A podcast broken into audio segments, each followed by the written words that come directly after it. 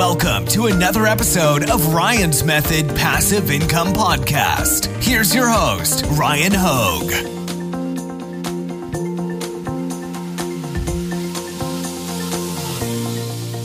Hey, what's up, guys? Today we are doing another Etsy print on demand shop review. So we get to spy on another viewer of the channel's uh, Etsy shop, see how they've decided to, you know, go about selling print on demand products on one of the world's largest e-commerce marketplaces. We know that you can achieve a lot of success on Etsy. Uh, we've certainly, you know, done a couple shop reviews where we've looked at some of the people that I don't know if they watch the channel or not, but they've experienced, you know, massive success. We're talking like hundreds of thousands of sales. And, you know, it's never too late to start. It's harder to achieve those numbers if you don't get an early start, but that shouldn't deter anybody from making some passive income online, especially leveraging a marketplace like Etsy. So that's what we're going to look at today. We're going to do a shop review. Let's get started. Real quick reminder take advantage of the free weekly print on demand giveaway. The link is at the top of the description. Two winners are going to be randomly selected and announced tomorrow. So make sure you enter. Also, I've got a free eight day print on demand mini course in the description. All I need is your email, and I'll send you one lesson a day completely free. And I've got a great print on demand Facebook group. I'd love to have you there. All right, let's go take a look at this Etsy shop. All right, here we are on the shop. This is Abstract and Novelty. I'll put a link in the description in case you guys want to check it out for yourself. And the shop owner is Dave. I like the shop icon, by the way, the uh, animated kind of face thing. Uh, good use of the banner here on your Etsy shop. Prices have been reduced on all products. Love that. Um, one thing that I would do though, if you're going to run that, is like probably just run a sale, right? When you say prices have been reduced, uh, on Etsy, you know, we can we can bulk reprice our products. I mean, we also can set the price when we initially post them. So what I typically do is I will decide like, hey, I'm gonna run 10% off permanently, or I'm gonna run 20% off permanently. You know, I've experimented with 10, 20, and 30%, and um, not really seen that much of a difference. Because ultimately, by the way, I would offset the the sale price by increasing the product pricing by that amount. And uh, the math isn't as easy as you'd expect, but once you got the numbers, um, it's not that hard. So uh, I didn't really see that big of a difference. So I ultimately decided on 10% because I didn't think it, it was like too flashy. Um, but I mean, yeah, and then ultimately pricing most of my shirts at like 19.99 for the most part. Uh, but you know, 24.99, we know it's Etsy. People will pay 25 bucks for a shirt.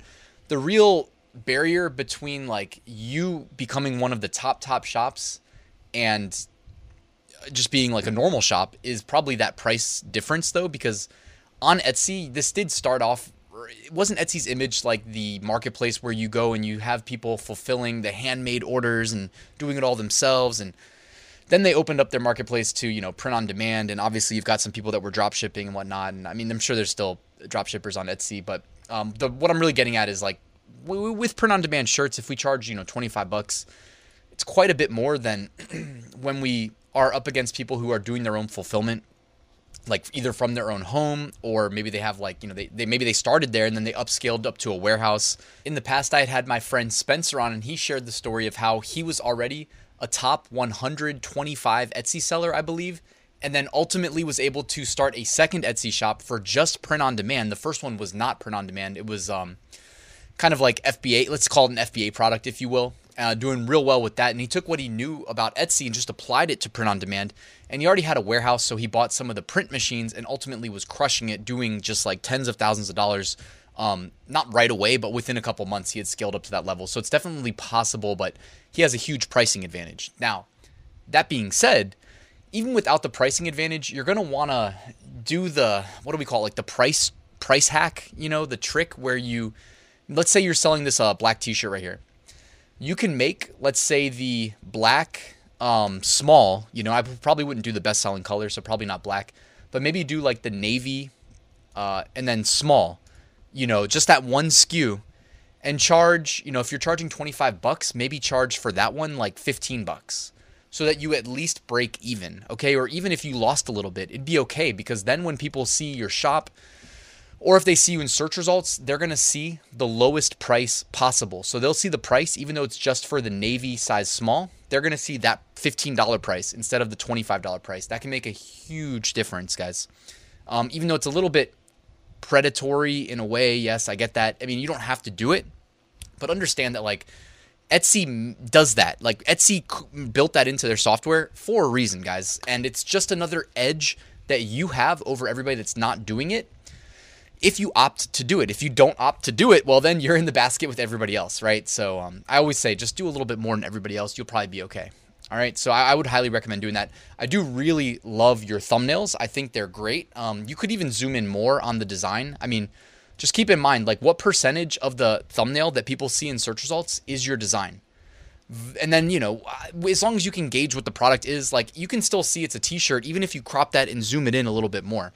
Um, that's not me trying to be, you know, doing a harsh critique or anything like that. It's just saying, hey, you can probably do an even better job because keep in mind, man, people are buying the design, right? That is what they're buying. They're not buying the product, they're buying the design more or less. Um, when you get into like leggings and whatnot, like I don't, I don't sell too many of those, so it's hard for me to even critique it. I do like that you've got the made in the USA though. That's a great um, value proposition, and people do typically pay a little bit extra, in my experience, for anything made in the USA. So I love that you've got a little um, icon there Another thing you can do in your um, thumbnails is you can have a little like text fly out and say like on a t-shirt you can say more colors available. You know, you can do things like that or even on a hat, more colors available. It just adds like that little extra level of professionalism. It's not required at all, but I do see sometimes the top shops doing it, so it's worth considering. Um, just a little like overlay, you know, a little piece of text that flies out from the side, and you can put a little piece of text, hey, more colors, or more sizes or available on more products, contact us, you know, whatever it is you want to say. Oh, check out these thumbnails. That's really cool. Is that a uh, so it's a t-shirt and you've got the color options printed in the USA, unisex. I typically don't like to say unisex by the way, just me personally. Um, but I do really, I mean guys, check that out. That's cool. I really like this take on a uh, print on demand product thumbnail. So I got to give you the the props there. Um, I I'm really like I'm feeling these. You guys see what I'm pointing to? These right here. I really think that's a great um, a great thumbnail because it blows up the design. You can see it's a T-shirt, and then you're also showing the design to the left of it. So I'm all about that one. I think that's great. Oh, your mugs. Your mugs are really um, well done as well. Loving the thumbnails. They pop, man. The, the background color alone, they pop. All right. We're not even getting to like the design yet. We're just talking about the background color. Because, I mean, I, I'm not trying to harp on this too much, but like seriously, a customer does a keyword search and they see 100 options how do they decide to choose yours over your competitors? They scroll, and subliminally, their brain is getting hooked on whatever's catching their eye initially, and at least making them look. Because I mean, they can scroll right past a bunch of products without ever stopping to look. So I'm really loving these like gradient backgrounds you're doing because you're not just doing solid color too. It's obvious you're doing a gradient. And I think they look really nice. Like even the ones that look like solid color, I can tell. But I think you're doing a great job as far as like framing your products, uh, generally speaking. Um, now, speaking to my personal experience on Etsy, like I had way more success selling T-shirts than I did mugs. Uh, do with that what you will. Like I think you can charge twenty dollars for a mug, no problem. And I, by the way, love the Game Boy design here. That's hilarious.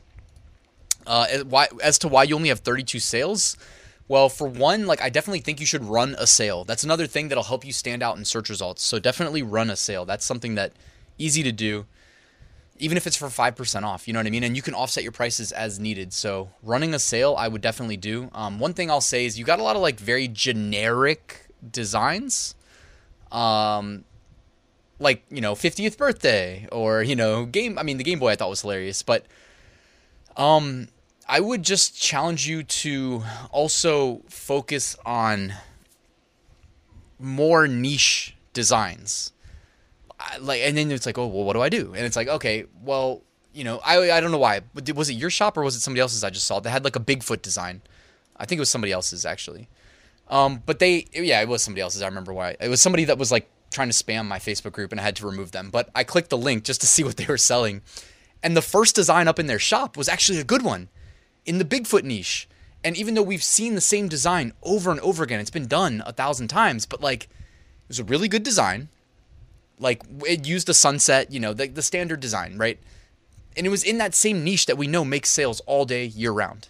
And it's like, if you can stock your shop with products like that, I mean, if I had it, I can, I would pull up the shop. Let, I, let me let me see. All right, this I found the shop just for you guys. I wanted you to see what I was talking about. So look up here above my head. It's the Bigfoot design, the sunset, and it just says expert in social distancing. There's nothing crazy about the design. Like, hopefully, we all know how to execute this style of design. If you don't know how, please consider getting a subscription to all sunsets. It's like 30 something dollars for a year. So you're paying like $3 a month. It's nothing. I'll put a link in the description. You can make that back very easily. Uh, if you can just stock your shop with stuff like this, like expert in social distancing, Bigfoot shirt, do some decent keywords, the design's easy, you're already killing it on the thumbnails, run a sale. You're, that's how you make regular sales on Etsy. At least that's how I was doing it. All right. Like it's a good niche and it's not super generic. Like you got a lot of super, super generic um, products in your shop. I mean, for instance, like leggings. Like how do you even accurately describe leggings? I'm not trying to say you're not going to be successful selling leggings, but like people like themes. Like they they like you know, Year of the Tiger yoga leggings. Okay, there you go. That's an actual theme, and we know that was like trending big time in January. So I like that. Um, do not pet the brontosaurus or brontosaurus. I don't know what that's from. I mean, maybe I, am not claiming to know every single trend, but like I would challenge you to be in more like actual, actual, um, actual trends. Like these are like very high level, very generic T-shirts. Like I, I personally, if like you know, we're watching my YouTube channel, so I'll just let you know. Like I didn't sell very many of these. Um, Let's Go Darwin is something that we know was a trend, and it was like a very niche trend for a period of time. Now, I mean, I'm not telling you to like trend chase only because that that is, that is a trend, but that's the type of design where you had a realistic expectation of making a sale, as opposed to uploading like Future Dad, you know. And there's nothing wrong with a future dad design. It's just, man, you're you got so much competition right away. So you know it's going to be a roll of the dice if you're not advertising whether or not you're going to get a sale there, you know? So do what's within your control uh, to just set yourself apart from the major, major masses. You know, oh, future dad. Okay, you're you're competing with thousands of people, right?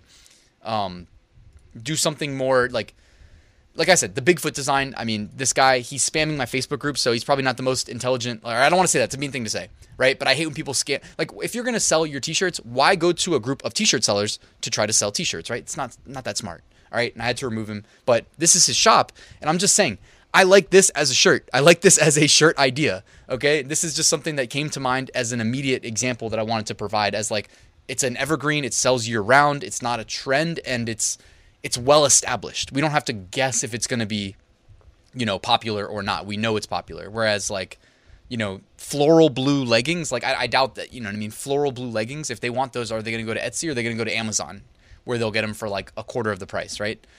Um, I'm not old, I'm classic. Like this is a good design right here.